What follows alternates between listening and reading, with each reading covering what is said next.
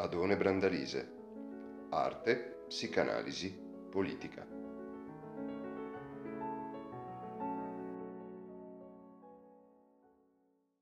Beh, io innanzitutto ringrazio per l'invito, per la rinnovata fiducia. E, beh, questo lo vedremo. E, quando abbiamo preparato e pensato un po' a questo corso, avevamo in mente di evitare eh, soprattutto due eh, ordini di problemi, eh, non per non affrontarli, ma perché spesso si traducono in delle trappole che sono poco produttive. E cioè, volevamo evitare da un lato un'esposizione troppo lineare, troppo settoriale, eh, che potesse essere rubricata sotto la voce che cosa ha detto veramente Freud, che cosa ha detto veramente Jung, come se ci fosse qualcosa che questi hanno detto e noi possiamo eh, attraversare in maniera eh, lineare e quasi banale, eh, perché in realtà il tentativo sarà quello di eh, far parlare questi autori alla luce di quello che è stato il contesto in cui hanno operato, e quindi facendo risaltare anche quello che è l'ambiente letterario, l'ambiente scientifico, l'ambiente culturale in generale.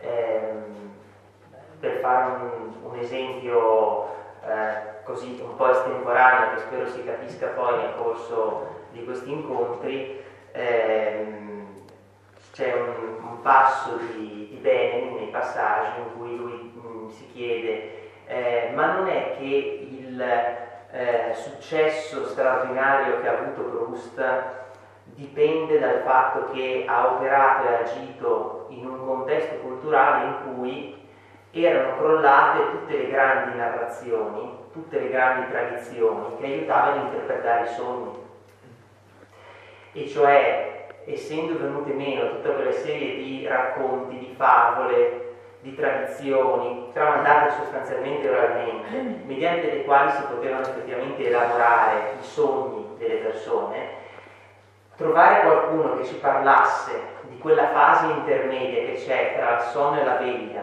e quindi di quella fase che è il risveglio, è stato essenziale, non in quanto tale.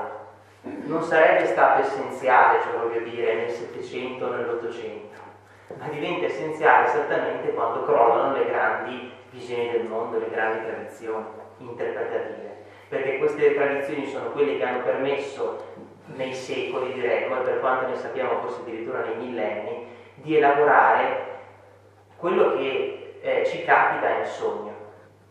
Ecco, si potrebbe dire a nostra volta, non è casuale che appunto Proust e Freud si trovino a operare in contesti Eh, magari geograficamente un po' distanti, ma tutto sommato molto simili, no? Molto ravvicinati, tanto per dirne una. Oppure si potrebbe dire, non è casuale che eh, accanto a una esplosione della coscienza, eh, che evidentemente viene eh, registrata in tanti lavori, per esempio di Freud, noi osserviamo anche un'esplosione delle nostre città. Le metropoli nascono grosso modo in quel periodo. Simmel ci parla delle metropoli, e cioè di quell'esplosione urbana per cui non c'è più, per intendersi, una chiesa e un comune che danno sulla stessa piazza e che ordinano fondamentalmente più o meno l'intero eh, registro abitativo, no? Ma anzi ci sono, eh, come, come le descrive poi Musil, precipitazioni, salienze, piazze che nascono perché semplicemente si incontrano delle strade e nessuno aveva progettato che ci fossero delle piazze lì, ma nascono spontaneamente. Ecco, questo esplodere dell'ordine della città, che diventa una metropoli, che non ha più un centro ben definito, no? Quando noi guardiamo le cartine di una metropoli, attualmente diciamo, no, ma dov'è il centro? Potrebbero essercene cinque o sei se non guarda Berlino, ma dov'è il centro di Berlino? Questo ha a che fare o non ha a che fare con il fatto che salta anche la nostra coscienza, quindi noi non abbiamo più a che fare con una città dell'anima, ma con una metropoli di facoltà diverse che non trovano un loro ordinamento. E del resto è banale che le due cose siano legate, perché lo sono da quando, da quando Platone nella Repubblica dice: aspetta, se io devo indagare come funziona l'anima è troppo difficile, io provo a allargare il problema e a indagare in realtà il funzionamento non delle facoltà della mia anima, ma dell'intera città, e poi dalla città proverò a risalire a quali sono i meccanismi dell'anima delle singole persone che vi abitano dentro. Perché le facoltà non è che sono nostre, sono qualcosa che dipende dalla società in cui viviamo. E quindi da un lato vorremmo evitare di eh, leggere questi autori in maniera troppo lineare, cioè dicendo che cosa ha detto uno, che cosa ha detto l'altro, come se si trattasse di così atomi dispersi. L'altro eh, atteggiamento che vorremmo evitare, che fosse uguale e contrario, è... Eh, trasformare questa serie di incontri in una serie di aggiornamenti accademici sullo status questionis eh, che presuppongano quindi tutta una serie di, tecna- di, di tecnicalità e di tecnicismi a prescindere dai quali questi corsi siano inintelligibili. No, non sono corsi per esperti, non sono corsi per cui noi concordiamo a priori una serie di dispositivi, una serie di combinati disposti che permettano di intendersi subito sulle cose. Eh, e per questo io eh, pensavo di eh, concentrarmi soprattutto sul patrimonio figurale a cui fanno riferimento autori come Freud, come Jung, come Lacan per esempio, eh, perché questo patrimonio è molto presente in loro, cioè quando a un certo punto si sospende la, la, la, diciamo così, la trattazione teorica e eh, cominciano a eh, essere messi in campo una serie di, di figure retoriche, no? Quindi di metafore, di simbologie, di prosopopee, eccetera, eccetera. E lì forse si ha un accesso non banale perché immediato, ma immediato e quindi molto più significativo a certi eh, nuclei che poi naturalmente vanno anche indagati, vanno anche sviluppati. Cioè se noi per esempio parliamo, come, come, come dice Freud, del disagio della, della civiltà e diciamo che eh, l'io prima non aveva tutta questa presa sul nostro modo di pensare, progressivamente, no? Quasi evolutivamente, eh, esattamente come c'è una struttura evolutiva, l'io ha conquistato progressivamente, dice Freud, una eh, porzione sempre maggiore dei nostri discorsi all'interno del nostro modo di pensare.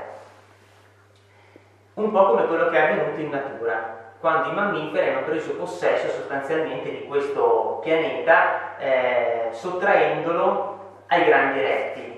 E poi dice Freud, d'altra parte alcuni grandi rettili ancora ci sono, non sono stati soppiantati, per esempio il coccodrillo vive benissimo tra i mammiferi, e anzi, in quanto è molto più antico dei mammiferi, che sarebbe in questo caso la nostra coscienza, il nostro io, nell'ambiente da lui frequentato il coccodrillo è molto più pericoloso di qualsiasi altro mammifero, nessun mammifero osa, osa avvicinarsi a un coccodrillo, esattamente perché è più antico. Ecco, allo stesso modo, dice Freud, quando noi parliamo di ciò che, che, che l'io non domina perché è più antico dell'io, eh, bisogna stare attenti perché se andiamo in quei territori è l'io che non sa bene come eh, cavarsi l'impaccio.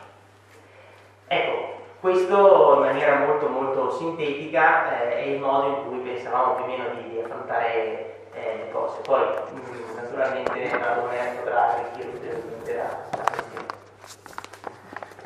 Grazie.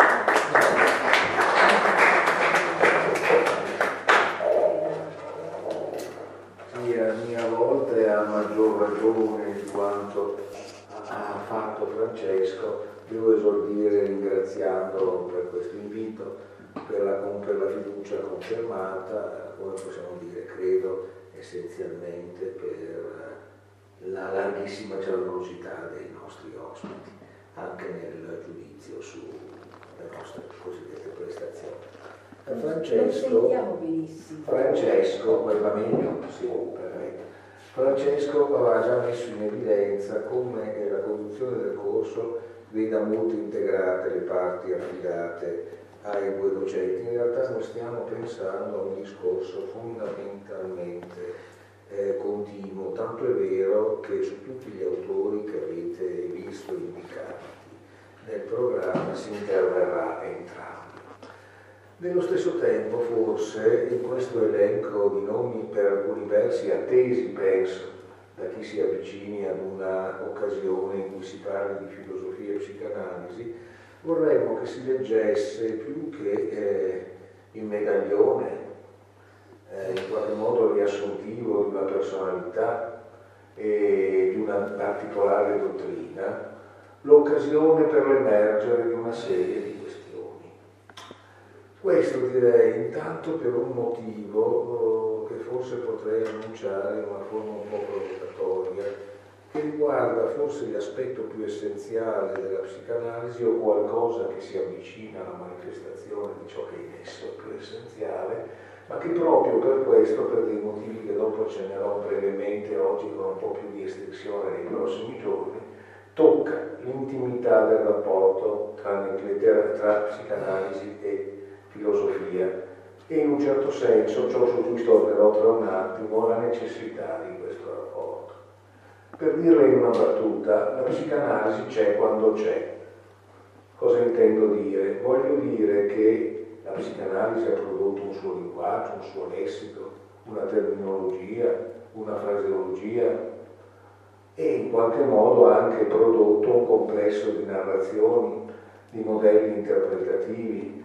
Tutti noi in qualche modo, semi-consapevolmente, di tanto in tanto utilizziamo termini o incorporiamo nel nostro discorso spezzoni di ragionamento che sono un po' un detrito o un derivato di qualcosa che da un punto di vista socioculturale è la psicanalisi.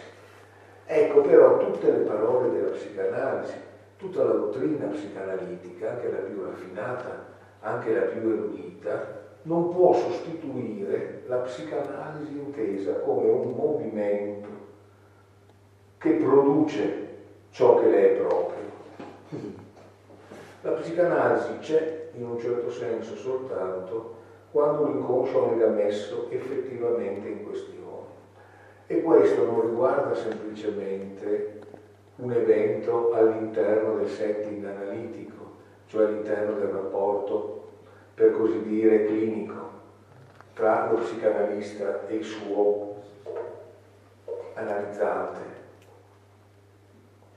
analizzante più che paziente, per dei motivi che dopo forse emergeranno, ma caratterizza essenzialmente il ruolo della psicanalisi nel tessuto linguistico e concettuale del mondo e della cultura in cui essa emerge non a caso. E difatti la preoccupazione filosofica, intrinsecamente filosofica, ma nella sua filosoficità assolutamente non necessariamente accademica, non tecnica, non esoterica, che intenderei messa in luce ma è un'opinione comune, è ciò che rende questa considerazione di psicanalisi e di filosofia non un accostamento casuale, non un accostamento tra i tanti possibili, ma qualcosa che riguarda un'intima necessità, ovvero sia qualcosa che dovrebbe renderci alla fine evidente che è difficile oggi considerare l'itinerario della filosofia senza tener conto di qualcosa che è accaduto nella psicanalisi ed è altrettanto difficile comprendere lo spazio, il ruolo, forse i destini della psicanalisi senza comprendere che il suo accadere è un accadere che riguarda il complesso dei linguaggi attraverso i quali si è affidata la vicenda del sapere e dei saperi nel nostro mondo. Quindi esiste, questa è la tesi da cui in qualche modo si parte, un rapporto per cui se si va veramente al fondo della psicanalisi si fa filosofia, ma se si va al fondo della istanza filosofica, così come si è manifestata nelle forme più impegnative e estreme di pensiero filosofico, troviamo qualcosa che la psicanalisi ci aiuta a mettere in luce. In questa impostazione ciò che non c'è, ecco ciò che c'è stato molto nella cultura di questo secolo, del secolo scorso e di questo, è, come possiamo dire, l'idea che la psicanalisi sia essa stessa una dottrina che si travasi, per così dire, in filosofia, o che la filosofia debba spiegare la psicanalisi e annetterla all'orizzonte delle cose su cui si è detto il vero sul vero. Perché di queste cose ce ne sono state tantissime, tantissimi tentativi di fare filosofie psicanalitiche, cioè di ridurre la psicanalisi a un'altra narrazione del mondo presunto vero, renderla una sorta di paradossale metafisica, eh? sostanzializzare i suoi concetti, concepire l'inconscio così come si poteva concepire una categoria metafisica, mm? cose di questa natura. O contemporaneamente si è pensato spesso di concepire la psicanalisi come una sorta di approdo esistenziale di carattere, come possiamo dire, iniziatico, qualcosa che in qualche modo avrebbe rivelato, a volte come certi esoterismi, una sorta di sapere in grado di creare una sorta di pace dei sensi intellettuale, qualcosa di, che può ricordare da vicino la cosa terribile che io ritengo sempre pericolosissima, che si attua quando qualcuno in veste di guru dice che lui è in grado di spiegare da dove veniamo, cosa siamo e dove andiamo, cioè tutto. L'essenza del mondo e della nostra vita riportata ad uno scenario totalmente spiegato, che dovrebbe in qualche modo metterci in pace. La psicanalisi è l'opposto di questo. Non è la pacificazione dei sensi intellettuali, ma è la riapertura costante di un presente rischioso, in cui si pone, ne parleremo, il problema di un'etica, di un'etica radicale, di una radicale responsabilità di ciò che noi facciamo di noi stessi. Ora, senza indulgere troppo in queste anticipazioni, questo comporterà, come in parte è stato detto, non in una forma solo di tipo storicistico. Si tenterà di mettere in evidenza il rapporto tra gli autori che qui sono stati indicati e il loro contesto culturale. Ma cosa intendiamo per questo? Penso che anche Francesco sia d'accordo. Non si tratta, come possiamo dire, semplicemente di ricordarci che, vi è, che Freud stava a Vienna e quindi di fare una tirata che potrebbe essere anche molto interessante sulla Vienna di fine Ottocento, eh? in qualche modo sulle sue correnti artistiche, teorico-politiche, teorico-economiche, tutte cose importanti. Ma la cosa importante quando parliamo di contesto è vedere come la psicanalisi emerga da una serie di questioni, di questioni aperte, che questi contesti ci lasciano in eredità, per cui parlandone stiamo parlando di qualcosa che ci interessa, non delle opinioni che hanno avuto dei tizi che purtroppo per loro sono morti da molto tempo. Credo senza scandalo che si possa dire che dei filosofi come degli psicanalisti non ci dovrebbe importare nulla se ciò che essi ci raccontano fossero soltanto le loro opinioni, le doxai, per dirla con un antico termine platonico. Quello che pensava un tizio duemila anni fa ci può interessare, no? È morto da due anni fa, se queste sono le sue opinioni, ma se questo tizio ha prodotto un pensiero, un pensiero non è, non è un'opinione, il pensiero è qualcosa che c'è quando lo si pensa, quando lo si pensa non si pensa adesso, adesso si partecipa dell'apertura che esso ci propone. E noi vorremmo in qualche modo vedere questo, vedere questi momenti in cui psicanalisi e filosofia svelano il non detto l'uno dell'altro e indicano, come possiamo dire, qualcosa che forse rischia di non poter essere compreso se queste cose non si incrociano, e che quindi dimostra che c'è una certa necessità di chiedersi cosa dice della filosofia la psicanalisi, ma anche come si spiega l'operare della psicanalisi mettendo in campo concetti, modalità linguistiche, modalità conoscitive che sono quelle che noi riconosciamo proprie della filosofia. Questo in un certo senso è importante per richiamare anche il terzo termine di questo titolo, società, perché in quest'ottica la società non è qualcosa che noi dobbiamo pensare come un puro dato, perché la società, come ha messo, come ha messo in evidenza anche una vasta tradizione sociologica, penso sia all'internazionismo simbolico, sia al costruttivismo sociale, è qualcosa di costruito nei nostri linguaggi. Noi parliamo di strutture sociali, di corpi sociali, di realtà sociali, ma queste cose sono innanzitutto costruite nella nostra testa, sono nostre categorie, sono nostri filtri, sono delle mappe che spesso discriminano tra quello che possiamo fare e quello che non possiamo fare. Sono cose che ci dicono cosa vediamo e ciò che non vediamo. Difatti, di tanto in tanto capita la cosa a rilevanza anche psicanalitica, che determinate categorie sociali collassino e noi scopriamo che abbiamo sempre pensato di vedere nella gente in cui viviamo determinate cose e che forse invece ce ne sono altre. E che se è vero che ce ne sono altre, diventiamo altri anche noi. Cambia anche il complesso delle nostre possibilità di agire e di relazionarci. E d'altra parte, come dicevo in altra occasione, forse una buona definizione della psicanalisi consiste nell'andare sino in fondo nel riconoscere la natura tragica della condizione umana, ma senza farne una tragedia. Decidendo che invece di andare all'esito tragico si può andare avanti, si può inventare ancora, perché lo spazio del nostro presente non è più chiuso, qualcosa si è rimesso in movimento.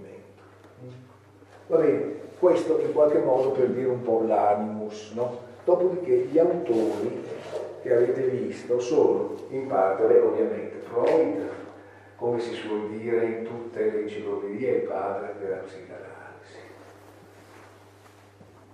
Jung eh, diventa in qualche modo un esempio di ciò che può essere una corrente psicanalitica, perché la psicanalisi apparentemente al fatto che non è, come possiamo dire, un accesso alla pace suprema dei sensi, è un campo di battaglia in cui essenzialmente, periodicamente, le scuole psicanalitiche si rompono, eh, si scindono, eh, nascono nuove proposte che in qualche modo pretendono di far nascere la psicanalisi dall'inizio.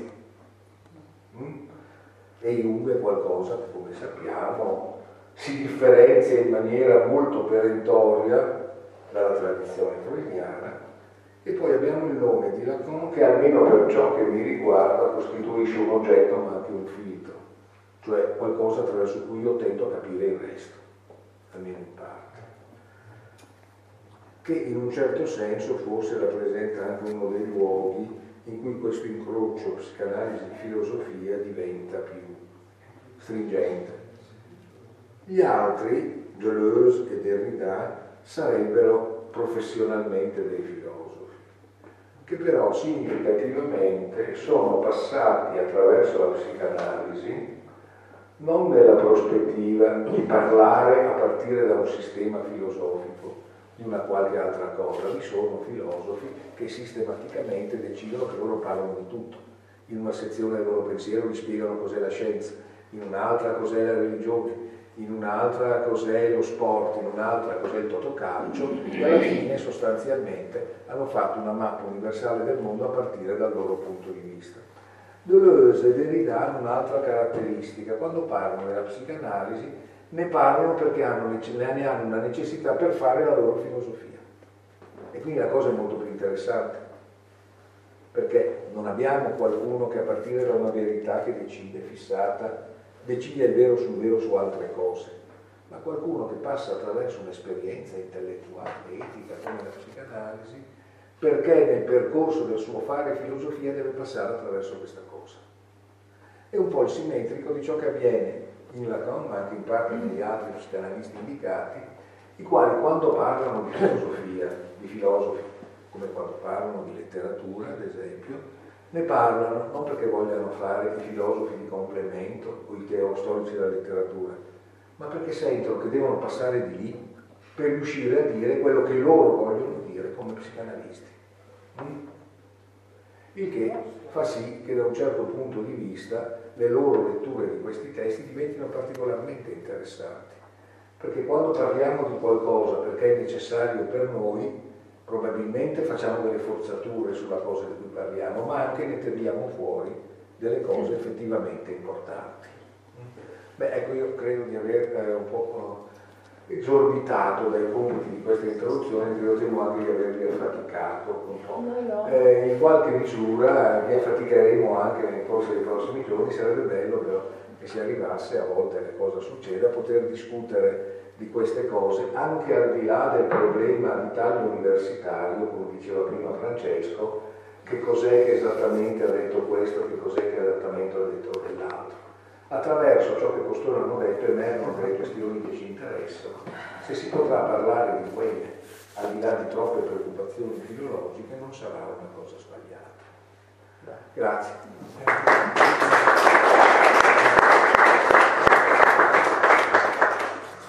Credo che soprattutto il professor Brandalise ha stuzzicato, stimolato la nostra curiosità e il nostro interesse per entrare in questo campo vasto che ha creato la psicanalisi e che l'ha tenuta in rapporto con, con la filosofia, perché sì, i problemi eh, che riguardano la introspezione, la lettura di se stesse, l'espressione della, della, dell'animo umano, del linguaggio e così via, sono problemi che sono sempre esistiti nella, nella filosofia, ma indubbiamente, soprattutto nel Novecento, hanno assunto delle forme, eh, degli aspetti molto particolari.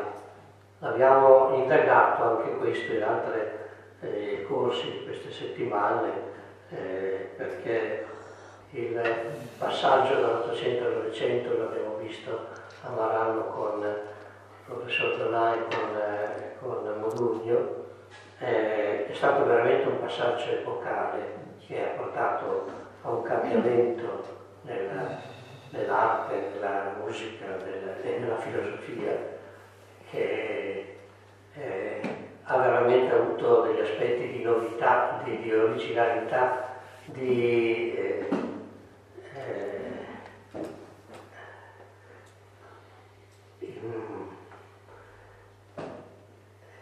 non ripetività di quello che è successo prima. Veramente si è cercato una, un orizzonte, un linguaggio nuovo, e E la psicanalisi si inserisce in questo, in questo, in questo ambito, e credo che con il professor Valagussa e il professor Brandalise avete modo di esplorare questi, questi campi eh, molto importanti, anche perché noi li viviamo molte volte senza averli potuti eh, riconoscere, li subiamo più che Eh, padroneggiarsene. Quindi un, una settimana di questo tipo mi sembra molto importante e molto, molto significativa, anche per uno come me che eh, questi problemi si ripone alla luce del, delle problematiche classiche